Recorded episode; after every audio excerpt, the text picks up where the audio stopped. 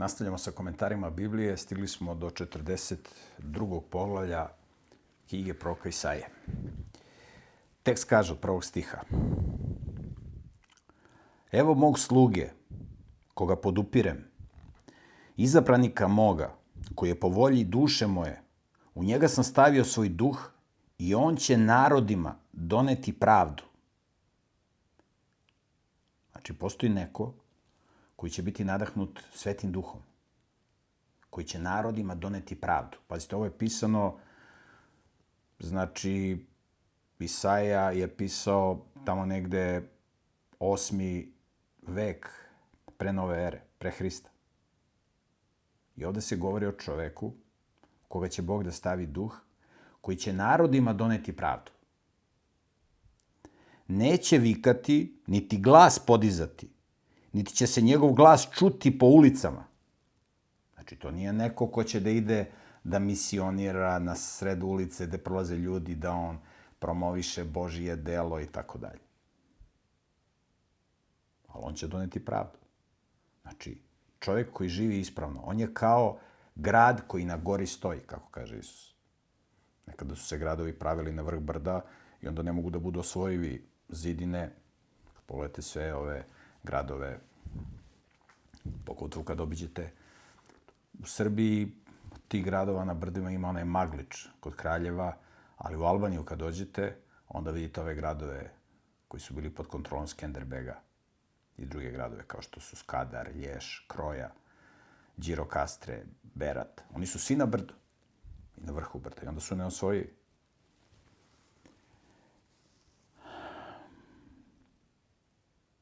Zgaženu trsku neće slomiti i fitilj koji tinja neće ugasiti. Znači, zgaženu trsku. Čovjek je u Bibliji često opisan kao drvo, kao biljka koja donosi rod. Znači, zgaženo, uh, alegorijski, ovde hoće da kaže čoveka koji je povređen, on neće zgaziti. I fitilj koji tinja neće ugasiti, tamo gde postoji svetlost. Mala svetlost. Nesavršeni ljudi, ali Bog preko njih šalje drugima svetlost. On, on ih neće zbog njihovih greha ugasiti. Nis, vidiš kakav je, ima nedostatke, mane. Kod njega ima nešto pozitivno. I on tu svetlost neće ugasiti. U svojoj istini pravdu će doneti, neće se umoriti, niti malaksati, dok na zemlji ne uspostavi pravdu. Ostrva će čekati njegov zakon. Nekada su drugi narodi ostrv, a, opisani kao a, ostrva. Ovaj stih ukazuje na Mesiju, na spasitelja, ukazuje na Isusa Hrista. Ali može da ukazuje i na čoveka, preko koga će Bog doneti veliku svetlost tome svetu, pre Hristovog drugog dolaska. Možda će to sam Hristos da bude na neki poseban način. Možda će biti čovek koga će onda odredi. Vidjet ćemo. Jer sve ove proročke knjige govore o budućim događajima koji treba da se dese. A glavni događaj u kojima govore sve ove proročke knjige koje čitamo, to je obraćenje Izrela. Vrat, znači, knjiga je pisana u vreme kada Boži narod odbacuje Boga. I govori se da će taj narod da strada, ali da će osta, biti ostatak koji će se okrenuti Bogu i koji će biti velika svetlost čovečanstvu pre Hristovog drugog dolaska, pre kraja sveta. I o tome govore sve ove proročke knjige koje čitamo i koje ćemo čitati. Ovako kaže istiniti Bog, gospod, stvoritelj nebesa, onaj koji ih je razapeo, onaj koji je stvorio nebesa, onaj koji je rasprostro zemlju i sve što ona rađa, onaj koji daje duh narodu, koji je na njoj i duh onima koji hodaju njom. Ja, gospod, pozvao sam te u pravdi i čvrsto sam te za ruku uzeo. Čuvaću te i postavit ću te da budeš savez narodu i svetlost narodima. Da otvoriš oči slepima, da izvedeš iz stanice zatvorenike, iz zatvora one koji sede u tami. Ja sam gospod, to ime moje, i nikome neću dati slavu svoju, niti hvalu svoju likovima rezbarin, rezbarenim. Šta sam unapred rekao, dogodilo se. A sada vam novo javljam. Pre nego što, do, pre nego što se dogodi, ja vam to objavljam. Pazite.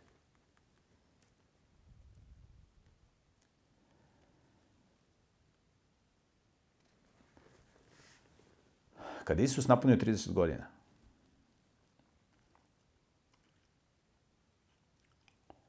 on je došao na reku Jordan, obredno se okupao, ili kako to kažu hrišćani, krstio se, iako pravi termin je obredno kupanje. I onda je došao u Kapernaum, u sinagogu, ili skupštinu. I tamo je otvorio knjigu proroka Isaije. I čitao je ovaj tekst. Ovaj tekst zapisan je još na nekim drugim mestima. Slušajte ovo šta kaže. Ja, gospod, pozvao sam te u pravdi i čvrsto sam te za ruku uzeo. Čuvaću te i postavit ću te da budeš savez narodu, znači savez Božem narodu, i svetlost narodima, i svetlost drugim narodima. Da otvoriš oči slepima. Isus kaže, oko je videlo telo, oko. Ako je oko bolesno, onda je svo telo bolesno. Ovde on govori o duhovnom vidu da otvoriš oči slepima. Znači, on dolazi da otvori duhovni vid ljudima koji su duhovno slepi. Da izvedeš iz tamnice zatvorenike. Iz tamnice greha. To je najstrašnija tamnica. Ne da oslobodi robijaše. Razumete? Koji su, naravno da oslobodi i robijaše koji su nevini u zatvorima. Ali pazite, da izvedeš iz tamnice zatvorenike i iz zatvora one koji sede u tami. Oni koji sede u tami greha.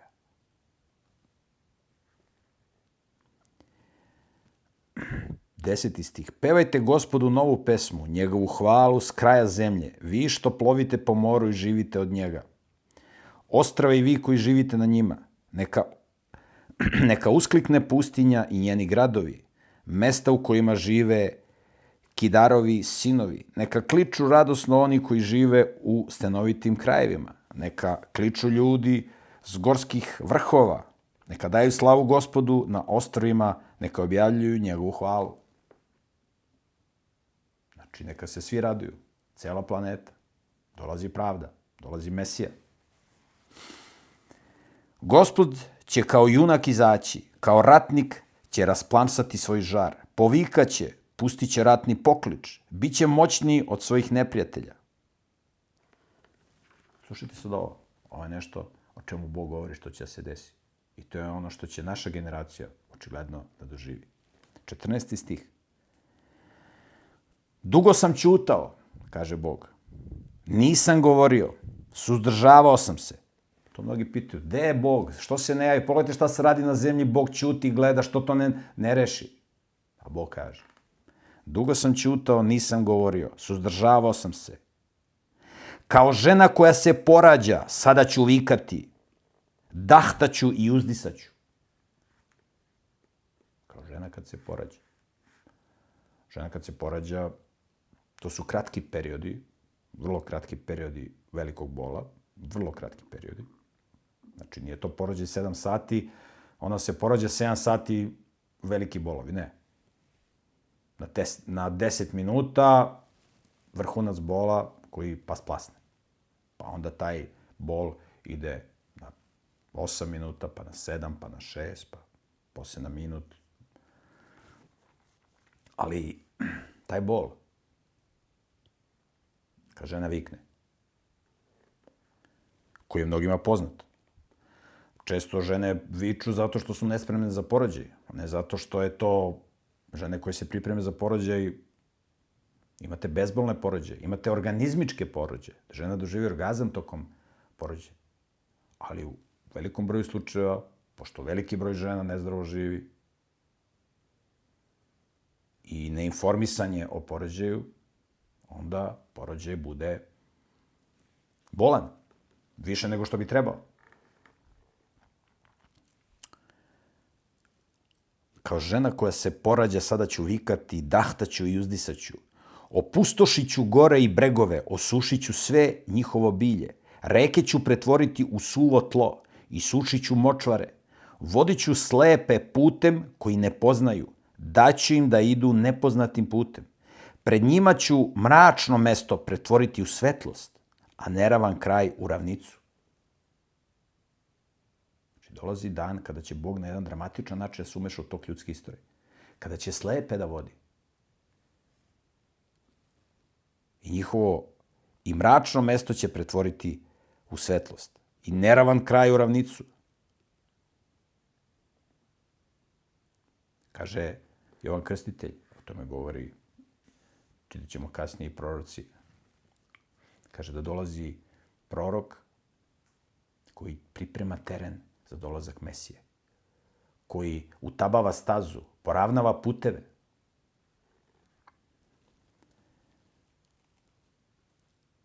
Sve to za njih ću učiniti i neću ih ostaviti. Bog brine o svom narodu. Gde je Bog da nas zaštiti u ovo ludo vreme? Bog brine, ali moraš i ti malo da se brineš o sebi. 17. stih. Ustuknuće i mnogi će se postideti oni koji se uzdaju u rezane likove, koji livenim likovima govore vi ste naši bogovi. Tokom istorije neznabožački narodi su jevreje smatrali ateistima. Kaže, kakvi ste to, gde je taj vaš, ko je taj vaš bog koji je nevidljiv? Kaže, ovi jevreji veruju nekog nevidljivog boga. Oni su ateisti, tako su ih zvali, ateisti. Evo, mi imamo bogove, gledaj kipove, slike i tako dalje i tako dalje, kojima se oni klanjali. A vi, ovi jevreji, nemaju nikakve religiozne predmete, oni su ateisti. Gde je taj vaš bog? Nevidljiv bog. Čujte gluvi, pogledajte slepi. Ko je slep kao moj sluga i ko je gluv kao moj glasnik koga šaljem? Ko je slep kao onaj koji je nagrađen? Ko je slep kao gospodnji sluga? Mnogo si toga video, ali nisi mario. Kod otvorenih ušiju nisi čuo. Kaže, ko je slep i gluv kao Boži sluga? Šta, je, šta si sve video? Kakva je čuda Bog uradio u tvom životu?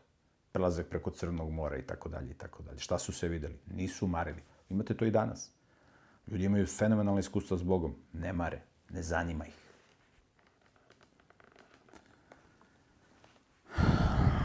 Kod otvorenih ušiju nisi čuo. Gospodu se svidelo da zbog svoje pravednosti učini zakon velikim i slavnim. Ali to je narod opljačkan i oplenjen.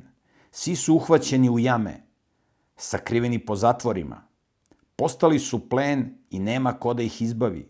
Opljačkani su i nema nikoga da kaže vrati. Ko će od vas to poslušati? Ko će o tome razmisliti i slušati za kasnije vremena? Ko je Jakova predao da bude oplenjen? Ko je Izrael predao pljačkašima? Zar to nije bio gospod onaj kome su zgrešili? Znači, Bog je dopustio da njegov narod strada. I to on otvoreno kaže. Ja sam odgovoran za vaše stradenje. Jer niste hteli da slušate. Njegovim putevima nisu hteli da idu i njegove zakone nisu hteli da slušaju. Zato je na Izrael izlio svoj žestoki gnev i ratne strahote. Plamen rata gutao ih je sa svih strana, ali oni to nisu primetili. Proždirao ih je, ali oni ništa nisu uzeli ka srcu. Bog ih je tu kao slao neznabožačke narode na njih, ali to njih nije doticalo. Oni su i dalje bili uporni da žive nemoralno i destruktivno. I onda je strahota bila sve veća i veća. Bol je bio sve jači i jači. Da bi se očistilo žito od kukolja. 43. poglavlje. Sad ovako kaže gospod, tvoj stvoritelj, Jakove i tvoj tvorac Izraele. Pazite kome se Bog obraća. Jakovu, odnosno Izraelu. On je Jakovu promenio ime u Izraelu. Ne boj se, jer sam te ja otkupio. Bog je otkupio svoj narod. Pozvao sam te po imenu, ti si moj. Ako pođeš preko vode, ja ću biti s tobom. Ako pođeš preko reka, one te neće potopiti. Ako pođeš kroz vatru, nećeš izgoreti, niti će te plamen uhvatiti. Kada dođe nevolja, kada se Boži narod okrene svome Bogu, ovo će se desiti. Slušajte šta kaže.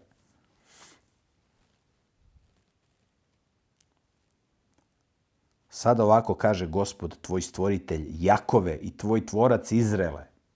Kad se narod okrenuo Bogu. Ne boj se jer sam te ja otkupio. Pozvao sam te po imenu, ti si moj. Ako pođeš preko vode, ja ću biti s tobom. Ako pođeš preko reka, one te neće potopiti. Ako prođeš kroz vatru, nećeš izgoriti, niti će te plamen uhvatiti. Ovo se odnosi na sve ljude koji se okrenu Bogu. To što ti đavo kaže, gotov si, nema ti spasa. Takve si gadosti radio, to ti Bog nikad neće oprostiti. To nije tačno, to je, to je sotonska laž. Prvo je Sotona nagovarao ljude da čine najstrašnije grehe, a onda ih sad nagovara da se odreknu od Boga, jer im Bog to nikad neće oprostiti. To je laž. Evo, slušajte šta Bog kaže. Ništa ti se neće desiti. Ja ću te ja čuvati. Jer sam ja, gospod tvoj Bog, sveti Bog Izraelov. Slušajte, sveti Bog Izraelov. Nije on bilo kakav Bog, nego Bog Izraelov. Izraelski Bog. Spasitelj tvoj, dao sam Egipat kao otkupninu za tebe. Dao sam Egipat kao otkupninu za tebe. Etiopiju i Sevu u zamenu za tebe. Pošto si dragocen u mojim očima, dostojan si časti i ja te volim.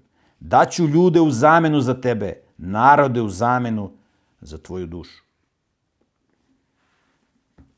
Daću narode u zamenu za tvoju dušu.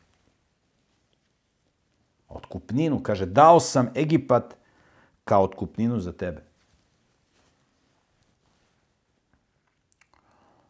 Vidite, kad neko ima imanje prema biblijskim zakonima i on to proda, ne može da proda za stalno, može da proda do jubilarne godine, do 40, do 50. godine. Ako dođe rođak od tog koji je prodao, raskrčmio imovinu, on je to u stvari iznajmio do jubilarne godine. I on je, na primjer, pete godine u tom 49-godišnjem ciklusu svoju zemlju uzao novac sve do jubilarne godine. I sad, evo, on je to prodao devete godine, ima 40 godina, to više nije njegova zemlja. Koristi neko drugi, on je, on, i koji mu je za to platio. Međutim, dođe njegov rođak i on plati. Tome koji je uzeo tu zemlju, da kažemo, u rentu još na 40 godina. Ovaj mora zemlju da vrati. To je biblijska zapovest. Znači, u Bibliji ne može zemlja da se prodaje. Može da se proda kuća u gradu. To može. Ali zemlja ne može da se prodaje po Bibliji. I dođe neko plati i zemlja se tebi vraća. Vidite, Kao što ćemo videti, kad budemo dalje analizirali, a znamo iz istorije. Bog je poslao Mesiju, koji je dao otkup za ljude. Znači, omogućio im je da se vrate kući. Da se vrate Bogu. Međutim,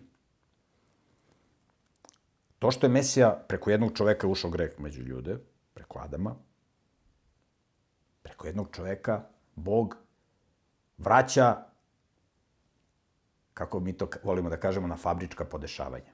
Na ono resetuje. Na ono kako je bilo u Edenskom vrtu pre pobude. I sada, znači, Mesija daje otkup. Ali, za čovekove grehe koje on počinio, neko će morati da odgovara. Neko će to morati da plati. Isus je dao otkup otkup za naše grehe. Ali za, za te naše grehe, koje smo počinili i koje su počinili svi ljudi tokom istorije, neko će morati da odgovara. Razumete? Neko će to morati da odgovara. I znamo kad bude bilo to drugo vaskrsenje, tada će svi nepokajani da odgovaraju svoje grehe, uključujući i Sotonu i demone, ali će i gresi svih pokajanih, oni koji su se stali na, na Božju stranu, takođe da se svali na njihovu glavu. Oni će i za te grehe, pogotovo Sotona i demoni, pošto je Sotona najodgovorniji, svako će dobiti pod svojim delima.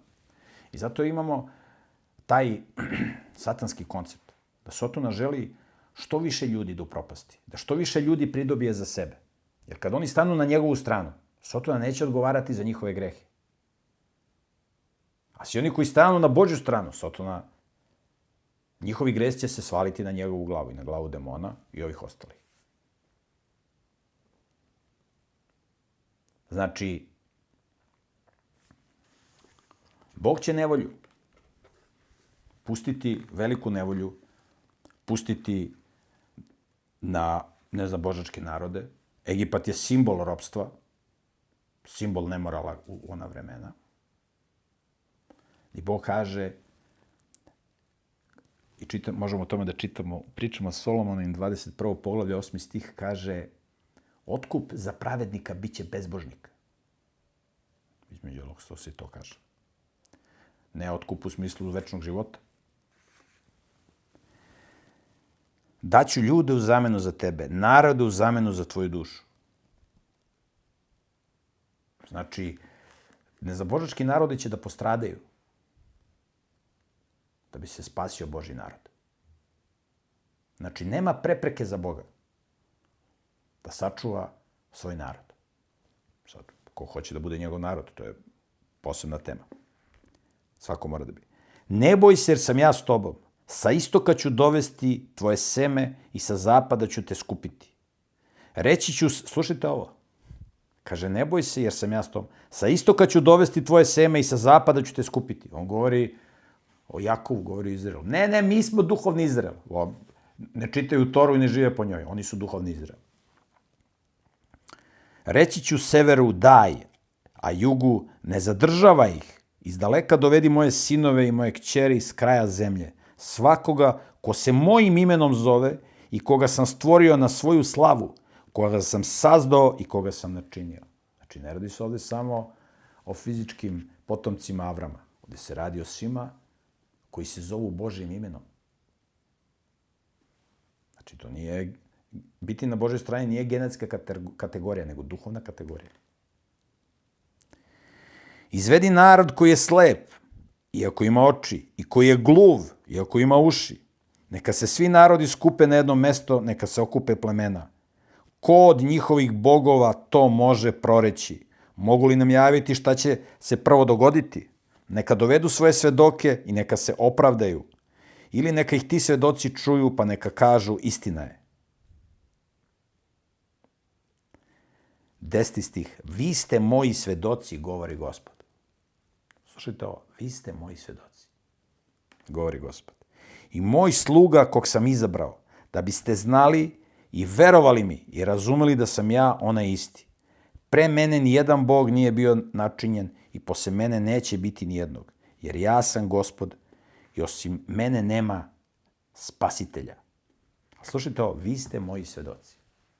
Boži narod na zemlji su Boži svedoci. Boži narod. Ko je Boži narod? Oni koji čitaju reč Božju i žive po njoj. Vidite,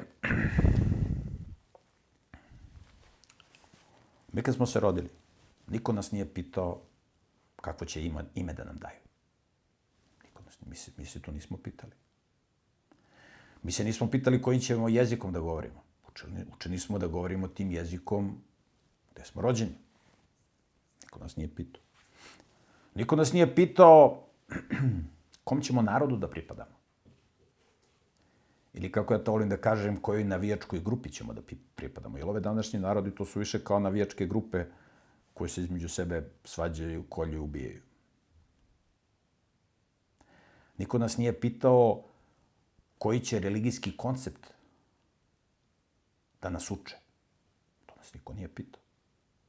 Ovi se rode u jednom ambijentu pa postanu jedna verska denominacija, ovi se rode u nekom drugom ambijentu i tako dalje. Međutim, svi mi kad odrastemo, kada dođe vreme da dete zna šta je dobro, šta je zlo. Mi možemo da biramo da li ćemo da stanemo na Božju stranu ili nećemo. Da li ćemo da budemo Boži sedoci ili nećemo. Ako mi stanemo na Božju stranu i živimo ispravno, mi ćemo biti Boži sedoci. Kako kaže Isus, može li se grad sakriti kad na gori stoji?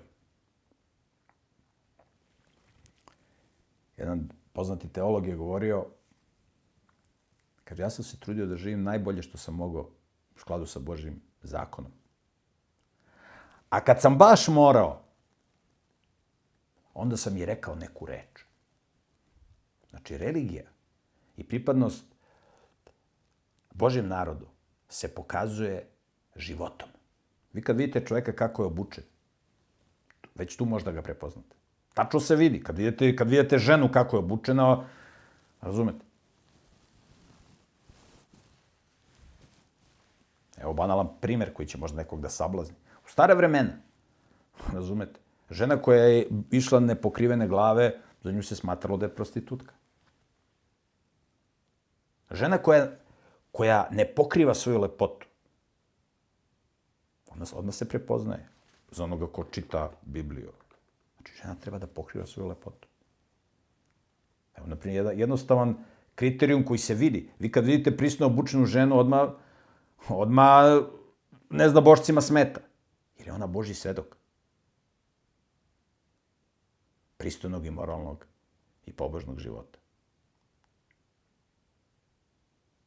Kažem da sad žene u, ovom, u ovoj kulturi treba sve da pokrivaju glavu, ali da budu pristojno obučene. Mogu i da vežu kosu. Isto važi za muškarce, da ne idu pocepani, da ne budu bilbordi koji će nose neke natpise na majicama i da promovišu neki destruktivan koncept. Ali evo samo po oblačenju možete da prepoznate.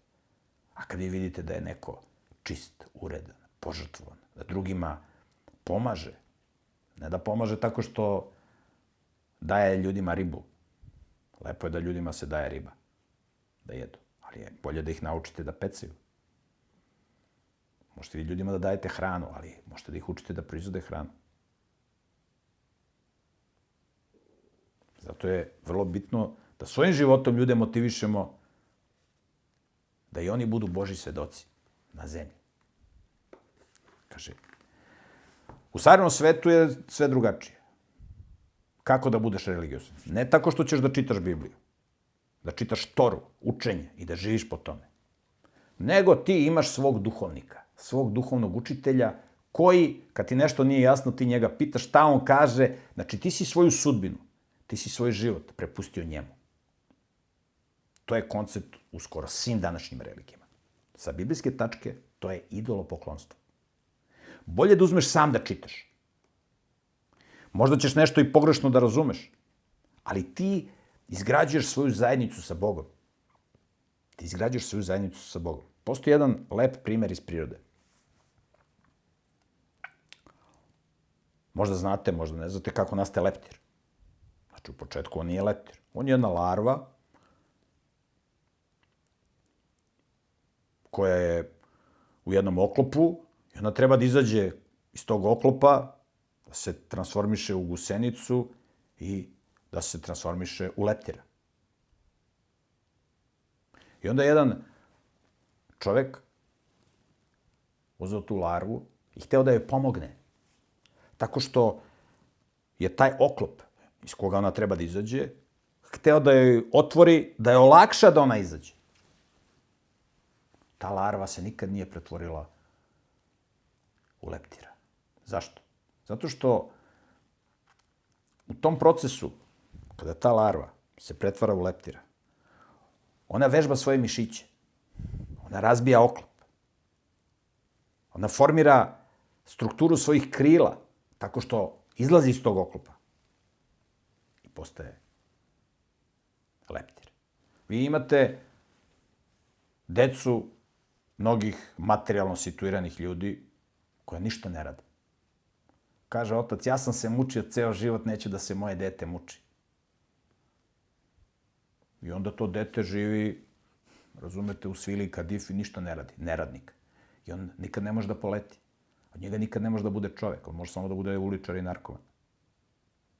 Znači, čovjek treba da se trenira, da se vežba, da ima jake fizičke mišiće, ali da ima jake duhovne mišiće. Čovjek treba da se vežba, da čita Božju reč, da razmišlja, da razvija moždane vijuge, da donosi odluke u životu. Razumete? Čovjek koji neće da brine o svom zdravlju. Ima on stručnjaka, lekara, koga će onda pita za mišljenje. I on nekome drugome prepušta svoj život i svoje zdravlje. Isto važi i u duhovnoj sferi. On ima duhovnog učitelja, možeš ti da imaš nekog koji je stari da ga pitaš za mišljenje. Šta ti misliš o ovoj temi? Šta ti misliš o ovom mišljenju? O, ovoj stvari? On, ali da formiraš svoje mišljenje. Nije problem da ti... Ali i slepo slušati ljude, a ne razmišljati svojom glavom. U domenu teologije, ne čitati Bibliju, nego verovati autoritetima. To je idolopoklonstvo. Takvi ljudi ne mogu da budu svedoci na zemlji. Boži svedoci na zemlji. Ne mogu. Oni su zakržljali. Čovjek mora da čita. Kao što mora da razvija mišiće, tako mora da razvija duhovne mišiće. Znači, čitaš. Sad imaš pristup internetu, raznim emisijama, ali moraš da uključiš mozak i da donosiš odluke o svom životu. Samo tako možeš da napreduješ i da budeš srećen u životu i da ostvariš svrhu svog postojanja. I da budeš Boži svedok. Kaže, vi ste moji svedoci. 12. stih 43. poglavlja Bog kaže dalje. Ja sam prorekao, spasao i objavio. Kad među vama nije bilo ni jednog tuđeg Boga, zato ste vi moji svedoci, govori Gospod. A ja sam Bog. Za sva vremena ja sam isti i nema nikoga ko može da izbavi iz moje ruke. Izvršit ću svoju nameru i ko može to da spreči? Ovako kaže Gospod. A, pardon, 14. stih. Ovako kaže Gospod. Otkupitelj vaš sveti Bog Izrael. Zbog vas ću ih poslati na Vavilon. Polomit ću prevornice na zatvorskim vratima i rasteraću haldejce sa brodova. I oni će jadikovati. Ja sam Gospod, vaš sveti Bog, stvoritelj Izraelov, vaš car. Sveti Bog, stvoritelj Izraelov. Ovako kaže Gospod. Onaj koji je napravio put kroz more i stazu kroz velike vode. Onaj koji je razvojio crveno more, napravio put kroz veliko more. I stazu kroz velike vode. Kad su prošli i reku Jordan i crveno more. Koji izveo bojna kola i konje, vojsku i junake zajedno. Oni će leći i neće više ustati. Ugasit će se, dogoreće kao laneni fitilj. Ne sećajte se onoga što je u početku bilo. Ne mislite na ono što je nekada bilo. Znači, nemojte da razmišljate o ružnim stvarima, što je bilo. Sad si novi čovjek, saznao si za Boga, živiš novi život. Ono je bio stari čovjek koji je umro. Ne pričajte o starim stvarima onome što je bilo. Samo pozitivno. U šta gledaš, u to se pretvaraš. Pozitivno misliš, pozitivno pričaš. To mora da se trenira. Ništa negativno. Kada čovjek odrasta u neznabožačkom ambijentu, šta je ono što stalno sluša? Ne, ne, ne, nemoj to, nemoj to, nemoj to. Znači, nikoga ne uči pametnim stvarima. Nego mu stalno zabranjuje, nemoj to, nemoj to, ne pusti ga među uličare, pusti ga, razumete, ne brine o njemu i samo nemoj ovo, nemoj ovo, nemoj ono. Čovjek treba, dete treba da se uči pametnim stvarima, a ne da mu se stalno zabranjuje. Čovjek je odrastao da ga neko stalno šiba po ušima i da ga ubije u sve pojme. Ne valja ovo, nemoj to, nemoj to. I zato su ljudi veliki stručnjaci, ovi današnji, ne znam, božački stručnjaci. Da pronalaze mane, vidi ovo, vidi ovo. Samo vide nešto negativno i onda pišu komentare. Stručnjaci za komentarisanje. Oni nisu sposobni da nešto dobro rade, da nešto stvaraju, da se bave pozitivnim stvarima. Zato je ekstremno bitno. Ne pričajte o starim stvarima, ono što je bilo. O ružnim stvarima. Vežbaj se da pozitivno razmišljaš. Da pozitivno pričaš, da pozitivno radiš. Samo pozitivno. U šta gledaš, u to se pretvaraš. Ne sjećate se onoga što u početku bilo, ne mislite na ono što je nekada bilo. Evo učinit ću nešto novo. Sada postaješ novi čovek. Nova, to se zove novo rođenje u Bibliji. Novi, ponovo se rađaš, duhovno novi čovek. Evo učinit ću nešto novo. To će se sada desiti, i vi ćete, a vi ćete videti. Da, kroz pustinu ću napraviti put i kroz pustu zemlju reke. Kroz pustinju ću napraviti put. Kad dođete u Izrael, to je pustinja, to je razvaljeno. Bog će tamo napraviti reke. Ceo Izrael se snabdeva vodom iz Galilijskog jezera. Izrael uvozi vodu za piće. Uvoze vodu za piće, ali nemaju vodu. Znači, razvaljena zemlja. A Bog će kroz pustinju da pusti reke. Slavit će me poljske zveri, šakali i nojevi, jer ću učiniti da u pustinji poteku vode i reke u pustoj zemlji. Da pije moj narod, moj izabranik, narod koji sam sebi stvorio da razglasi moju hvalu. Slušajte šta je, zašto je Bog stvorio svoj narod? Da bude srećan i kao srećan da razglasi Božju hvalu i Božju slavu. Kako piše u Bibliji, čitali smo. I reći će okolni narodi, veliki ovo narod, kakve dobre zakone i uredbe imaju.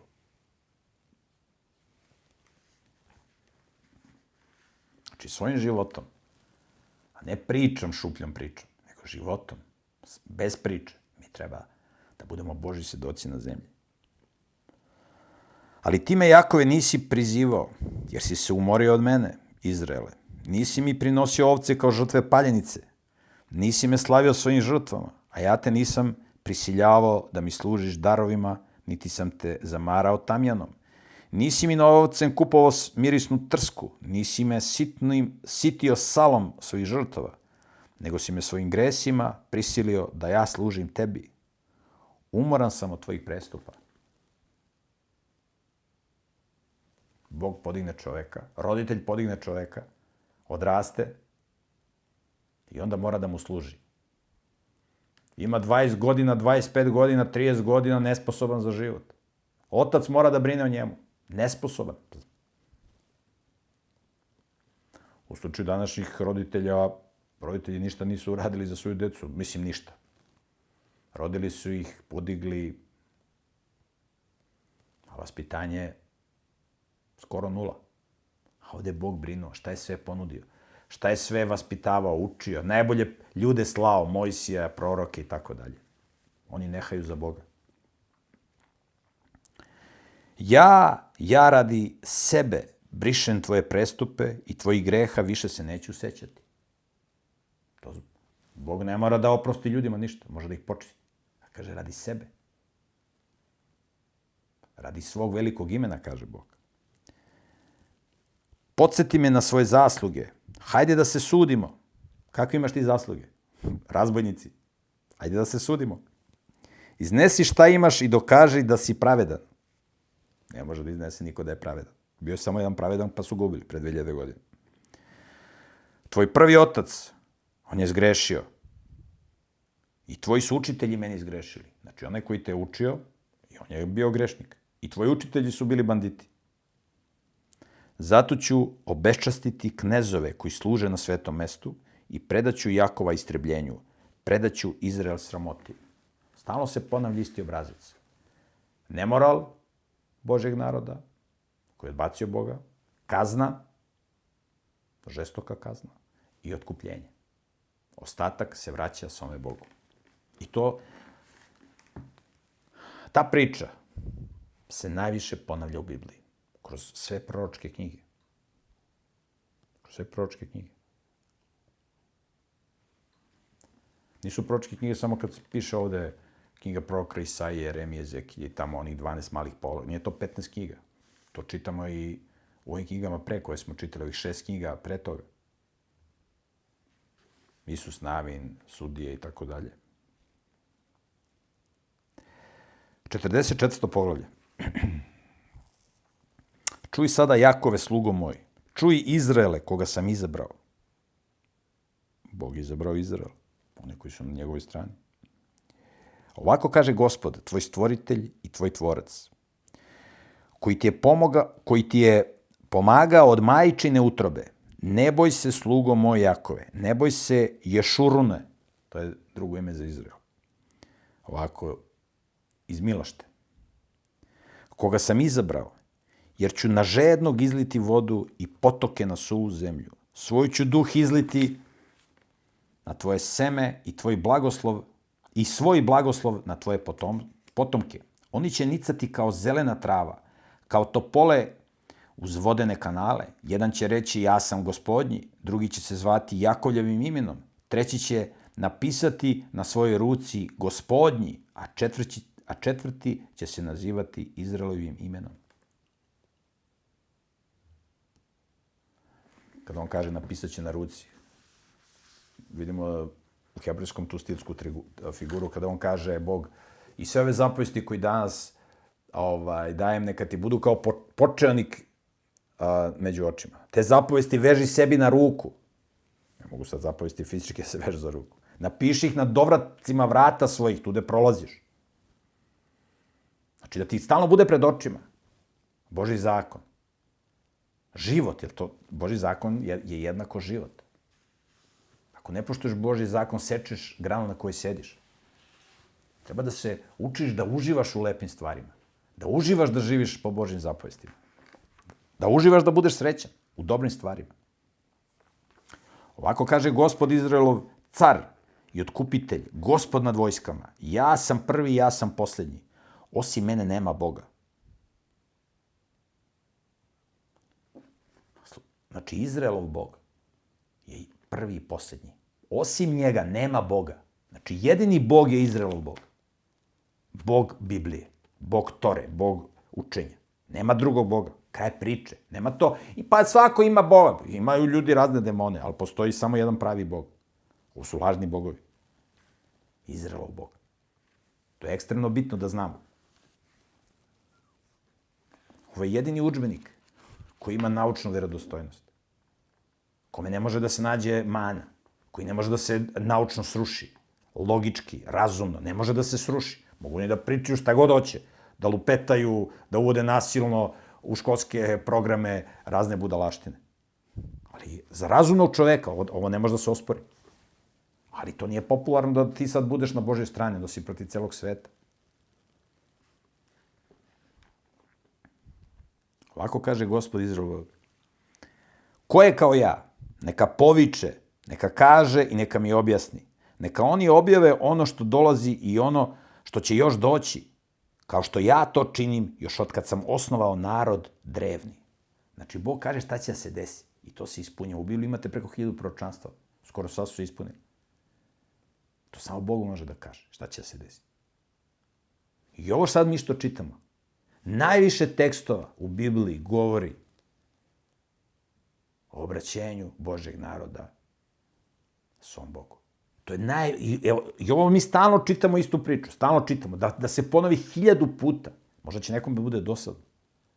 Ljudi su pali u greh, odbacili Boga, pohuli na njega, Bog će žestoko da ih kazni, prvo blago, pa sve jače, pa sve jače, pa još, to se dešava svakom od nas u životu kod, koji dobije Boga malo, prvo ga opomene, pa ga posle malo ćušne, on neće, onda idu se, sve gore i gore stvari mu se dešavaju u životu. Bog hoće da ga spasi. Da se on okrene Bogu, da se okrene moralu, da se okrene zakonima života.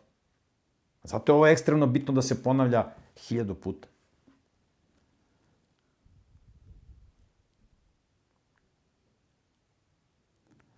Ne bojte se i ne plašite se. Zar nisam svakom od vas odavno to rekao i objavio? Vi ste moji svedoci. Ima li Boga osim mene? Ne, nema. Ne, nema stene. Ne znam ni za jednu. Svi koji prave rezane likove ništavni su i njihovi omiljeni likovi ničemu ne koriste.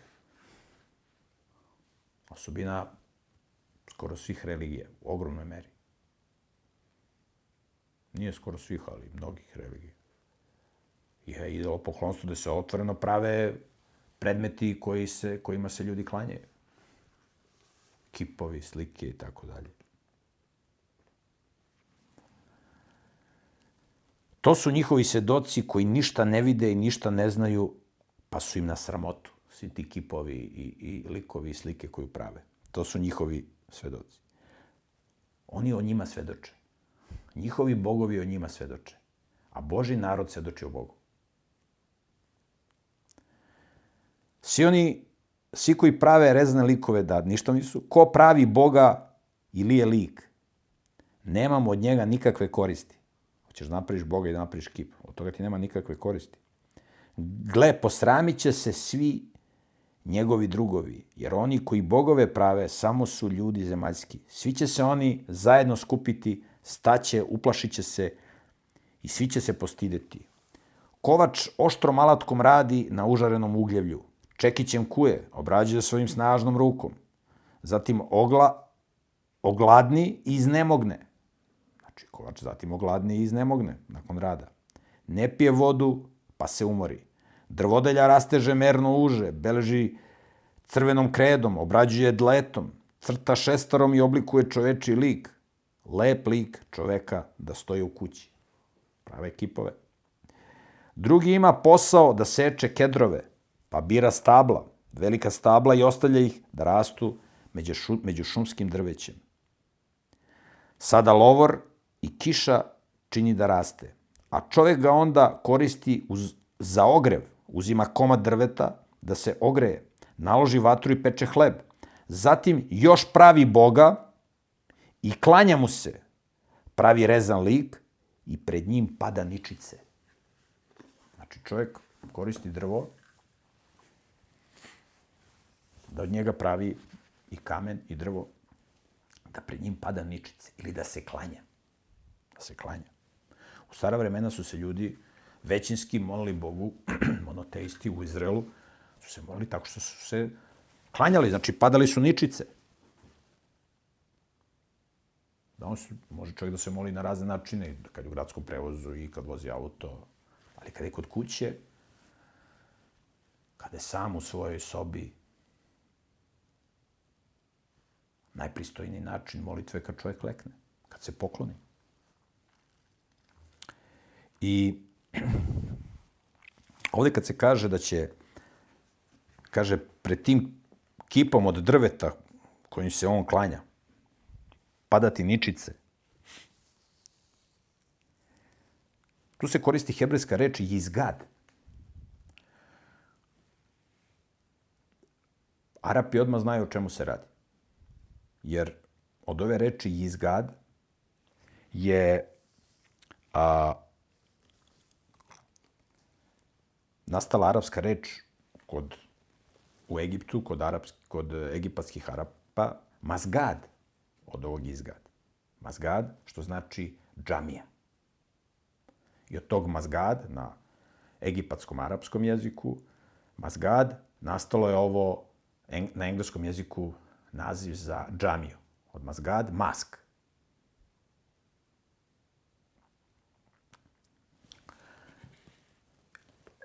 I sada, današnji jevreji ovde kad kaže pravi rezan lik i pred njim pada ničice i izgad. Te, a tog pada ničice je, znači, klanja se, je mazgad, džamija. Zato što u džamiji se ljudi klanjaju, to je poznato. U sinagogama se ljudi ne klanjaju. Osim za Jom Kipur ima kada padnu ničice i klanjaju se, ali uglavnom se ljudi sedeći ili stojeći mole. U hrišćanstvu isto se ljudi stojeći mole. I u drugim religijama uglavnom stojeći. Oni koji se uglavnom klanjaju, to su muslimani. E sad, ova reč, klanjati ovde izgad pred drvenim likom,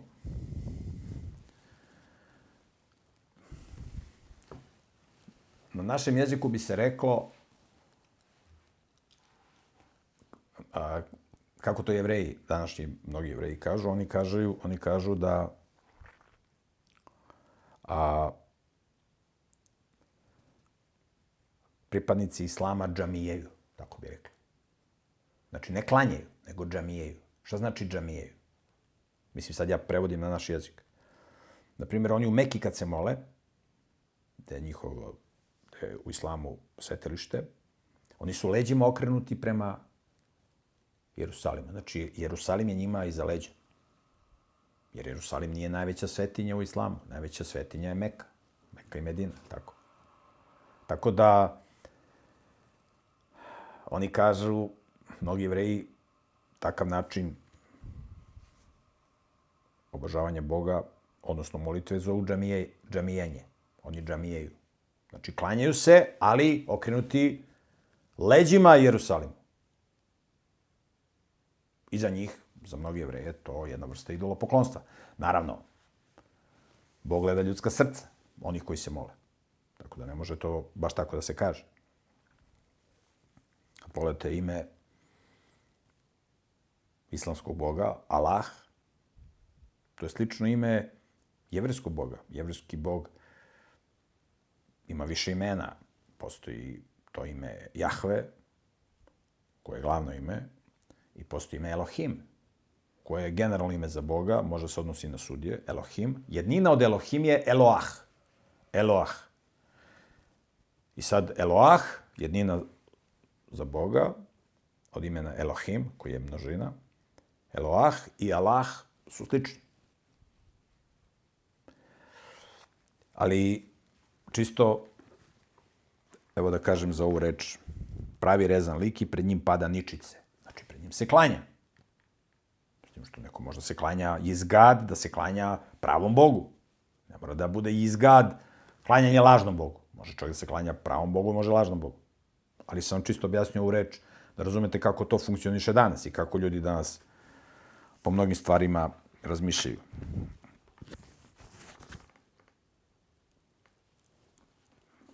16. stih 44. poglavlja. Od polovine toga loži vatru i peče meso sebi za jelo i najede se. Od polovine drveća, drveta. Greje se i govori, eto grejem se i gledam kako gori vatra.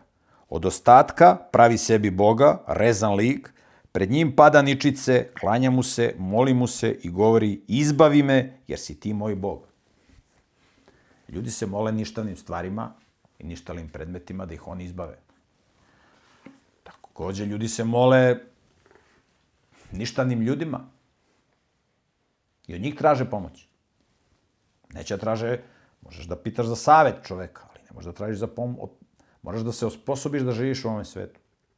A to možeš ako se povežeš sa Bogom. 18. stih. Ne znaju oni i ne razumeju, jer su im oči postale zaslepljene pa ne vide a srce takvo da ne razumeju. Niko to ne uzima k srcu i ne zna i ne razume. Da bi rekao, od polovine toga naložio sam vatru i na njegovom žaru ispekao hleb. Meso sam ispekao i pojeo. Zar ću od ostatka napraviti gadnog idola? Zar ću padati ničice pred komadom suvog drveta? On se pepelom hrani. Zavodi ga njegovo prevareno srce. Neće on izbaviti svoju dušu, niti će reći, zar nije varka ono što držim u svojoj desnici?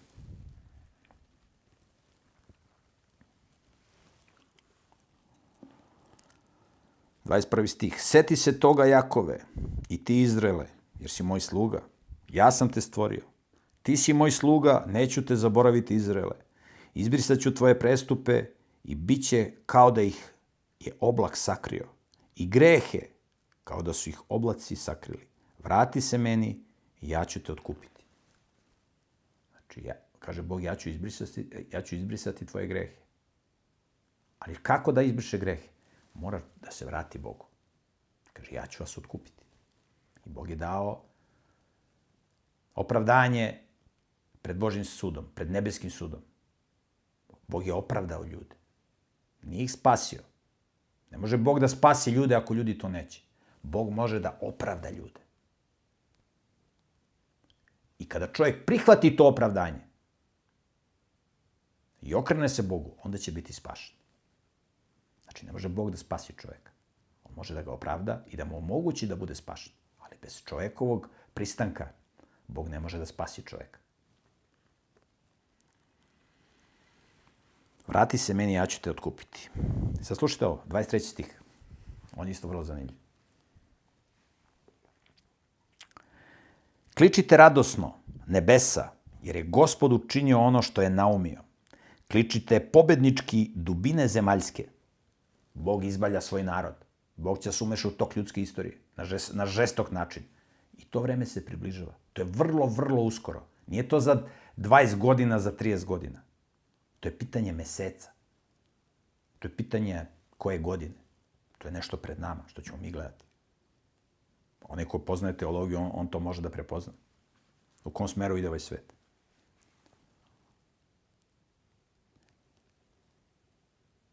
kličite pobednički dubine zemaljske. Pazite se ovo, ova, ova rečenica je vrlo važna. Pažljivo slušajte. Veselite se gore i kličite radosno šume i sva stabla u njima, jer je gospod otkupio Jakova, na Izraelu je pokazao svoju lepotu. Znači, gospod je, kaže, veselite se gore i kličite radosno šume i sva stabla u njima. Kličite radosno šume i sva stabla u njima. Zašto? Jer je gospod otkupio Jakova, znači Bog je otkupio, pokrio grehe njihove, otkupio ga, omogućio mu da se vrati. Na Izraelu je pokazao svoju lepotu. Izrael se okrenuo Bogu. I to je Božja lepota. Karakter ljudi koji su na Božoj strani. To je Božja lepota.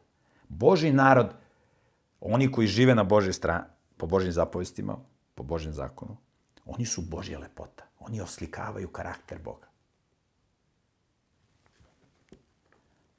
Na Izraelu, sam, na Izraelu je pokazao svoju lepotu. Ali pazite ovo, veselite se gore i kličite radosno šume i sva stabla u njima. Kaže, veselite se, jer je gospod otkupio Jakov, na Izraelu pokazao svoju lepotu. Sad ćete vidite kako se ovaj tekst tumači na drugačiji način. O strane razbojnika i bandita.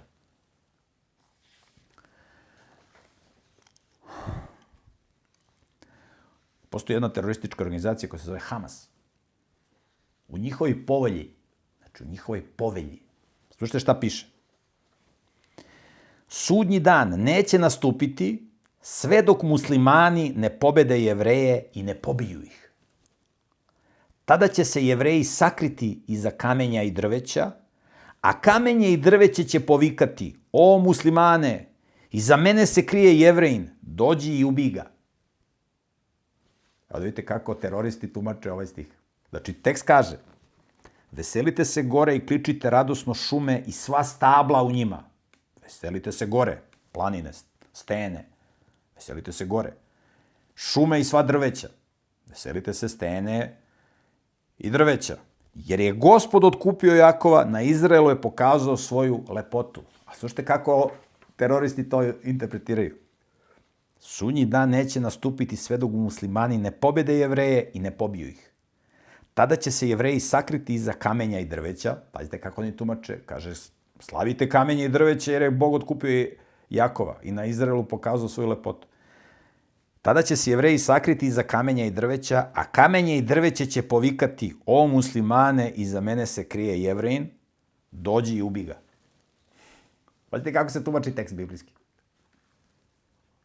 Naravno, Hamas nije predstavnik islama, to, su, to, je, to je falsifikat islama. Islamu imate puno dobrih ljudi, iskrenog, čistog srca koje... Ali evo da, da vidite tekst. Tako se tumače svi biblijski tekstovi. Tumače ko kako hoće. I zato imate ovo rasulo koje imate danas na zemlji. Ovako kaže gospod, otkupitelj tvoj, onaj koji te oblikovao od majčine utrobe. Ja, gospod, činim sve. S Sam nebesa razastirem, zemlju rasprostirem. Da li mi neko pomaže u tome? Bog stvara svemir, jer mu neko pomaže u tome. Ja osujećujem, ja osujećujem znake onih koji govore prazne reči. Navodim gatare da postupaju ludo, posramljujem mudrace i njihovo znanje pretvaram u ludost. Stručnjake. Bog od stručnjaka pravi njihovo znanje pretvara u ludost. Ja ispunjavam reč svog sluge i izvršavam ono što su objavili moji glasnici. Ja govorim o Jerusalimu, bit će nastanjen i o judinim gradovima, opet će se sagraditi. Bog je opustošio Izrael, pretvore ga u pustinju, tamo niko nije živo. Ja sam pričao o tome. Sredinom 900 veka bili su putopisci koji su prolazili kroz Izrael, kažu da nema niko, niko ne živi, ovo pustinja. Nema niko. Tu i tamo ako nađu na nekog čoveka nekog Arapina, Beduina. To su bile, ali nema niko. To su redki i redki koji su tu živjeli.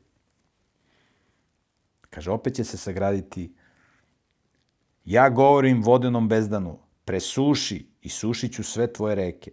Govorim o Kiru, on je moj pastir izvršit će sve što želim. Bog, Bog vladare na ovoj planeti, u ovoj istoriji, koristi za svoja dela. Tako koristio i Kira.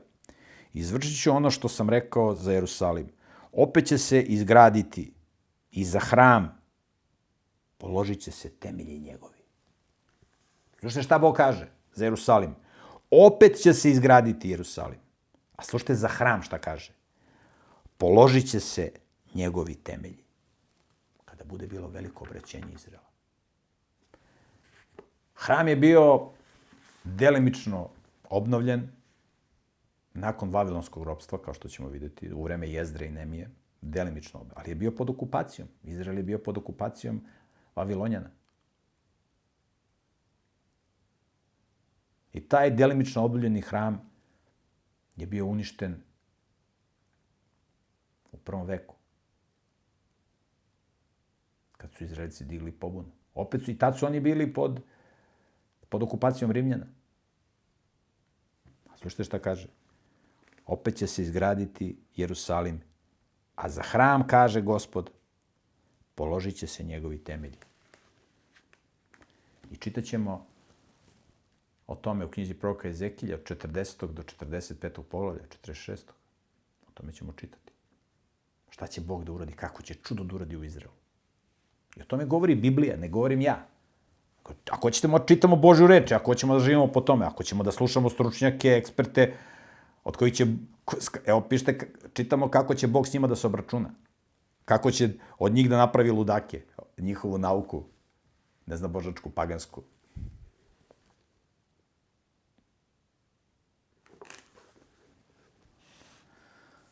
Toliko za ovaj put, dragi prijatelji. Hvala vam na pažnji. Imate u opisu ovog videa link za prevod koji ja čitam, koji mislim da je najbolje na našem jeziku. Možete da skinete besplatno, možete da nabavite, da kupite. Ako nemate mogućnost da kupite, javite se dole na mail. Imamo jednu količinu, možemo da vam pošaljemo besplatno. Hvala vam na pažnji. Ako imate neko pitanje, možete da pošaljete na donji mail, komentari biblije.gmail.com. To je bilo sve za ovaj put. Ako da Bog, vidimo se u sledećoj emisiji. Pozdrav!